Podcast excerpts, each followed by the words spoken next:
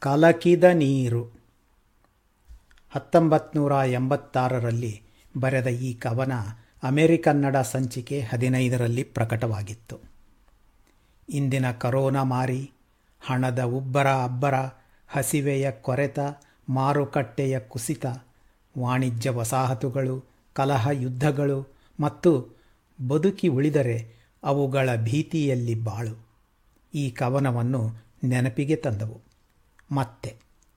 ಕಾಲ ಕಳೆದರೂ ಮುಂದುವರೆದಂತೆಯೂ ಪರಿಸ್ಥಿತಿ ಹೊಸತು ಆದರೂ ಭಯ ಭೀತಿಗಳೇ ಮನುಷ್ಯನ ಭವಭೂತಿ, ಇರವಿನ ಅರಿವು ಎನ್ನುವ ಸಂಶಯ ಬಾರದೇ ಇರದು.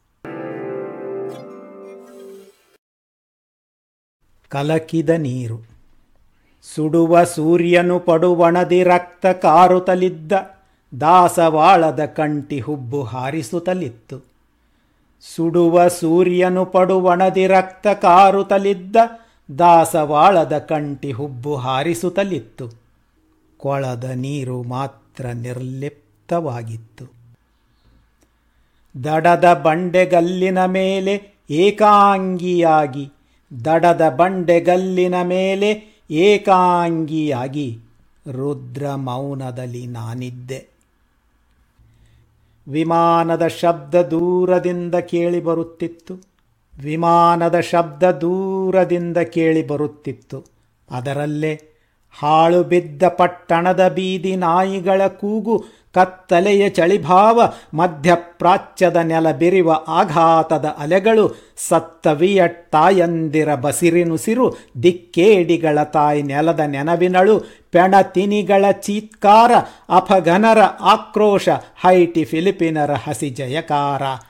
ಎಲ್ಲವನ್ನೂ ಬಗೆಯುತ್ತಲಿದ್ದೆ. ಹಾಳು ವಿಮಾನಗಳು ಹಾರುತ್ತಲೇ ಉರುಳಿ ಬೀಳುತ್ತವೆ. ಹಾಳು ವಿಮಾನಗಳು ಹಾರುತ್ತಲೇ ಉರುಳಿ ಬೀಳುತ್ತವೆ. ಶಾಂತಿಯ ಕನಸಿನ ಆಸೆಗೆ ಕತ್ತಿಯಾಟ, ಶಸ್ತ್ರಗಳ ಮಾರಾಟ. ಯಾರದೋ ಔದಾರ್ಯದಲ್ಲಿ ಬದುಕಿರುವ ರಾಷ್ಟ್ರಗಳಿಗೆ ದುರಭಿಮಾನದ ರಕ್ತ ರುಚಿ ಸೌಭದ್ರ ಭಾವದ ಬೇರಿನಲ್ಲಿ ಹುಳಗಳಾಟ. ದಂಡ ನೀತಿಯ ಪಡುವ ಮೂಡಣ ಪುಂಡರು ಬೃಹತ್ ಶಕ್ತಿಗಳೆಂಬ ಒಣಭಾವದಲ್ಲಿ ಮೆಯ್ಯ ಸೊಕ್ಕಿಗೆ ಮನವ ಬಲಿ ಕೊಡುವ ಧೀರರು. ದಂಡನೀತಿಯ ಪಡುವ ಮೂಡಣ ಪುಂಡರು ಬೃಹತ್ ಶಕ್ತಿಗಳೆಂಬ ಒಣಭಾವದಲ್ಲಿ ಮೆಯ್ಯ ಸೊಕ್ಕಿಗೆ ಮನವ ಬಲಿ ಕೊಡುವ ಧೀರರು. ಸಂಕೀರ್ಣ ಮನಸ್ಸಿನ ಪ್ರೇರಣೆ ಪ್ರವೃತ್ತಿಗಳು ವಿದೇಶ ನೀತಿಯ ರೂಪಕಗಳು. ಹುಂಜಗಳ ಕಾಲಿಗೆ ಕತ್ತಿ, ಮೂರನೆಯ ಕೈಗೆ ದೊಣ್ಣೆ, ಕೋಳಿಯಾಟದ ಕೊನೆಗೆ ರಕ್ತ ದೋಕುಳಿಯಾಟ. ಮನೋಭೂತಕ್ಕೆ ಮೂರನೆಯ ತಲೆ ಬಲಿ. ಮೇಲಿನಿಂದ ಹುಡುಗಿಯೊಂದು ಕಲ್ಲೆಸೆದಳೆಂದು ಕಾಣುತ್ತದೆ. ನೀರು ಸಿಡಿಯಿತು. ಕಲಕಿದ ನೀರಿನಲ್ಲಿ ನನ್ನ ಮುಖ ವಿಕಾರವಾಗಿ ಕಾಣುತ್ತಿತ್ತು.